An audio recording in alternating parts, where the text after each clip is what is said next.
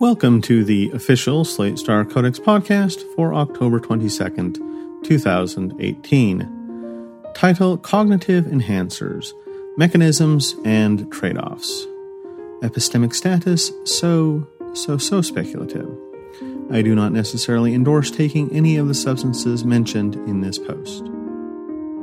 There's been recent interest in smart drugs, said to enhance learning and memory. For example, from the Washington Post. When aficionados talk about nootropics, they usually refer to substances that have supposedly few side effects and low toxicity. Most often, they mean piracetam, which Giurgea first synthesized in 1964 and which is approved for therapeutic use in dozens of countries for use in adults and the elderly. Not so in the United States, however, where officially it can be sold only for research purposes. Piracetam is well studied and is credited by its users with boosting their memory, sharpening their focus, heightening their immune system, even bettering their personalities. End quote. Along with piracetam, a few other substances have been credited with these kinds of benefits, including some old friends. Quote, to my knowledge, nicotine is the most reliable cognitive enhancer that we currently have, bizarrely, said Jennifer Rusted, professor of experimental psychology at Sussex University in Britain, when we spoke.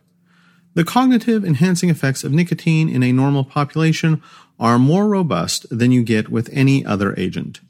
With Provigil, for instance, the evidence for cognitive benefits is nowhere near as strong as for nicotine. End quote. But why should there be smart drugs? Popular metaphors speak of drugs fitting into receptors like a key into a lock, to flip a switch. But why should there be a locked switch in the brain to shift from think worse to think better? Why not just always stay in the think better mode? Wouldn't we expect some kind of trade off? Piracetam and nicotine have something in common. Both activate the brain's acetylcholine system. So do three of the most successful Alzheimer's drugs donepezil, rivastigmine, and galantamine. What is acetylcholine and why does activating it improve memory and cognition? Acetylcholine is many things to many people. If you're a doctor, you might use neostigmine, an acetylcholinesterase inhibitor, to treat the muscle disease my, myasthenia gravis. If you're a terrorist, you might use sarin nerve gas, a more dramatic acetylcholinesterase inhibitor to bomb subways. If you're an Amazonian tribesman, you might use curare, an acetylcholine receptor antagonist, on your blow darts. If you're a plastic surgeon, you might use Botox, an acetylcholine release preventer to clear up wrinkles. If you're a spider, you might use latrotoxin, another acetylcholine re- release preventer to kill your victims, and then be killed in turn by neonicotinoid insecticides, which are acetylcholine agonists. Truly, this molecule has something for everybody though gruesomely killing things remains its comparative advantage.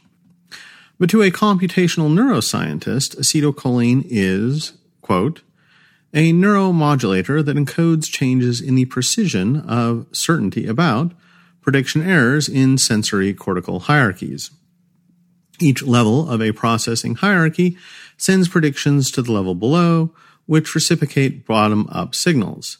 These signals are prediction errors that report discrepancies between top down predictions and representations at each level. This recurrent message passing continues until prediction errors are minimized throughout the hierarchy. The ensuing Bayes optimal perception rests on optimizing precision at each level of the hierarchy that is commensurate with the environmental statistics they represent. Put simply, to infer the causes of sensory input, the brain has to recognize when sensory information is noisy or uncertain and downweight it suitably in relation to top down predictions. End quote. Is it too late to opt for the gruesome death? It is? Fine. God help us, let's try to understand Friston again.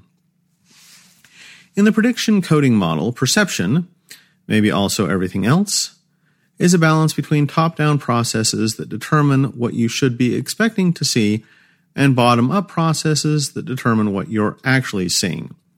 This is faster than just determining what you're actually seeing without reference to top down processes. Because sensation is noisy and you don't have some boxes to categorize things in, then it takes forever to figure out what's actually going on. In this model, acetylcholine is a neuromodulator that indicates increased sensory precision, i.e., a bias towards expecting sensation to be a signal rather than noise i.e., a bias towards trusting bottom up evidence rather than top down expectations. In the study linked above, Friston and collaborators connect their experimental subjects to EEG monitors and ask them to listen to music. The music is the same note repeated again and again at regular intervals in a perfectly predictable way. Then, at some random point, it unexpectedly shifts to a different note. The point is to get their top down systems confidently predicting a certain stimulus, the original note repeated again for the umpteenth time, and then surprise them with a different stimulus, and measure the EEG readings to see how their brain reacts. Then they do this again and again to see how the subjects eventually learn. Half the subjects have just taken galantamine, a drug that increases acetylcholine levels, the other half get placebo. Here follows a chart which shows that the first unexpected note on the placebo is less surprising than the first unexpected note on galantamine. I don't understand a lot of the figures in this paper, but I think I understand this one. It's saying that on the first surprising note, placebo subjects' brains got a bit more electrical activity than on the predictable notes, but galantamine subjects' brains got much more electrical activity. This fits the prediction of the theory. The placebo, the placebo subjects have low sensory precision. They're in their usual state of ambivalence about whether sensation is signal or noise. Hearing an unexpected stimulus is a little bit surprising, but not completely surprising. It might just be a mistake, or it might just not matter. The galantamine subjects' brains are on alert to expect sensation to be very accurate and very important. When they hear the surprising note, their brains are very surprised and immediately reevaluate the whole paradigm.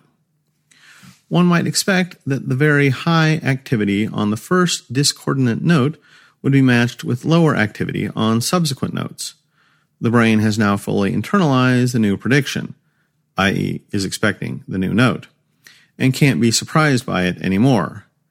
As best as I can tell, this study doesn't really show that. A very similar study by some of the same researchers does. In this one, subjects on either galantamine or a placebo have to look at a dot as quickly as possible after it appears. There are some arrows that might or might not point in the direction where the dot will appear. Over the course of the experiment, the accuracy of these arrows changes. The researchers measured how quickly, when the meaning of the arrows changed, the subjects shifted from the old paradigm to the new paradigm. Galantamine enhanced the speed of this change a little, though it was all very noisy.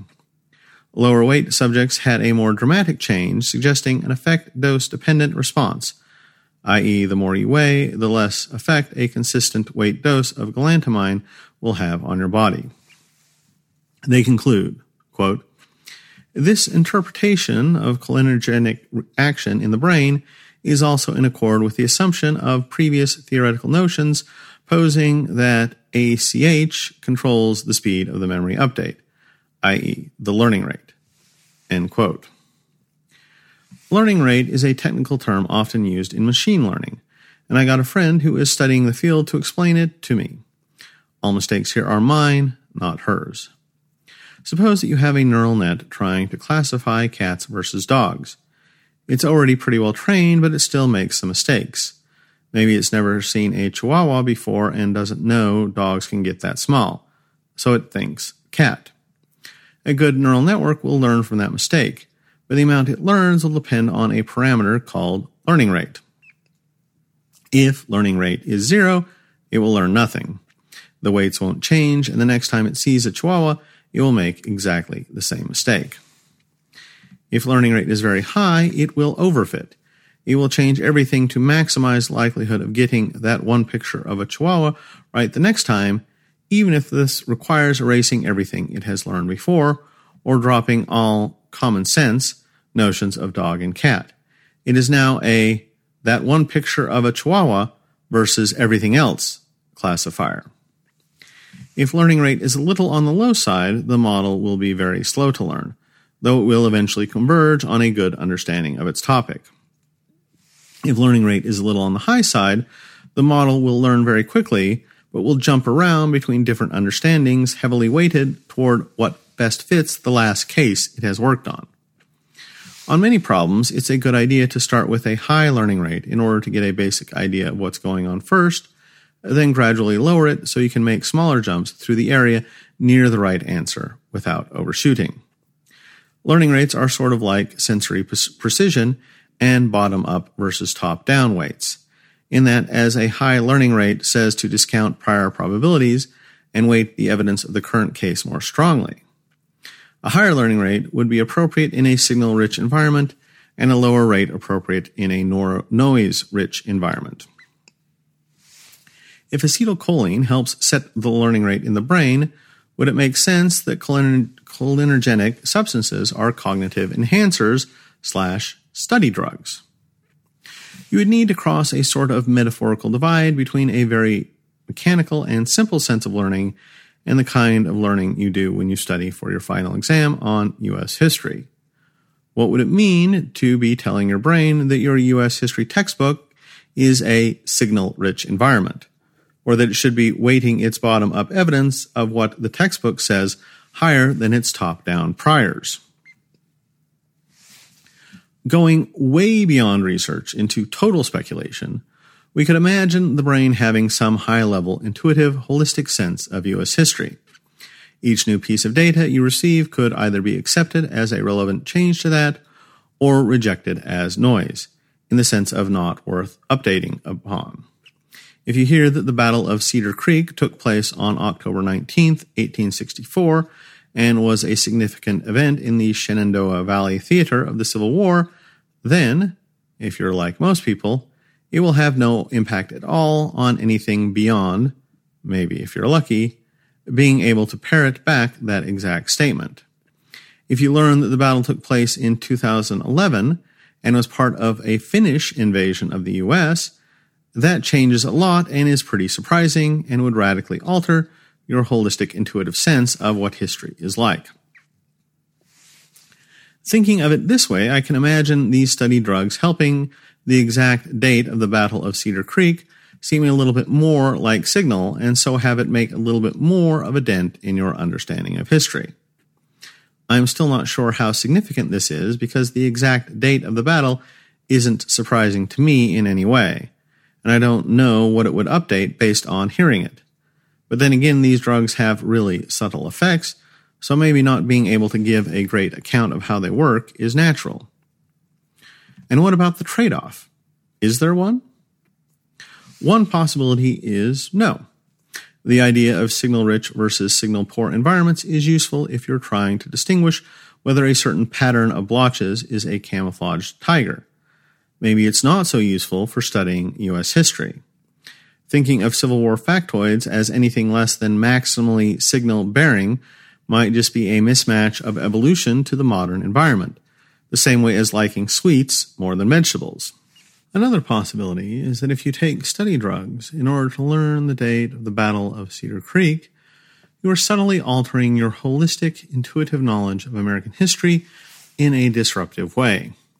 You're shifting everything a little bit more towards a paradigm where the Battle of Cedar Creek was unusually important. Maybe the people who took piracetam to help them study 10 years ago are the same people who go around now talking about how the Civil War explains every part of modern American politics. And the 2016 election was just the Confederacy getting revenge on the Union, and how the latest budget bill is just a replay of the Missouri Compromise. And another possibility is that you're learning things in a rote, robotic way. You can faithfully recite that the Battle of Cedar Creek took place on October 19th, 1864, but you're less good at getting it to hang together with anything else into a coherent picture of what the Civil War was really like. I'm not sure if this makes much sense in the context of the learning rate metaphor we're using, but it fits the anecdotal reports of some of the people who use Adderall, which has some cholinergic effects in addition to its more traditional catecholaminergic ones. Or it might be weirder than this. Remember the aberrant salience model of psychoses? And the schizophrenic Peter Chadwick talking about how one day he saw the street New King Road and decided that it meant Armageddon was approaching, since Jesus was the new king coming to replace the old powers of the earth? Is it too much of a stretch to say this is what happens when your learning rate is much too high? kind of like the neural network that changes everything to explain one photo of a chihuahua? Is this why nicotine has weird effects, effects on schizophrenia? Maybe higher learning rates can promote psychotic thinking, not necessarily dramatically, just make things get a little weird. Having ventured this far into speculation land, let's retreat a little noradrenergic and cholinergic mo- modulation of belief updating does some more studies and fails to find any evidence that scopolamine, a cholinergic drug, alters learning rate. But why would they use scopolamine, which acts on muscarinic acetylcholine receptors, when every drug suspected to improve memory acts on nicotinic ones? Also, nicotine seems to help schizophrenia, not worsen it, which is the opposite of the last point above. Also, everything above about acetylcholic sounds kind of like my impression of where dopamine fits in this model, especially in terms of its standing for the precision of incoming data. This suggests I don't understand the model well enough for everything not just to blend together to me. All that my usual sources will tell me is that acetylcholic system modulates the dopamine system. Remember, neuroscience Mad Libs is blank modulates blank. And no matter what words you use, the sentence is always true. This audio version of Slate Star Codex is provided with the permission of Scott Alexander. I am not Scott. I'm Jeremiah, and you can find me at wearenotsaved.com, where I also have a podcast. For anyone wishing to reference this content, please do so by linking to the original post. If you think having an audio version of Slate Star Codex is valuable and you have nothing better to do with your money, consider donating at patreon.com slash ssc podcast or leave us a review somewhere. Until next time.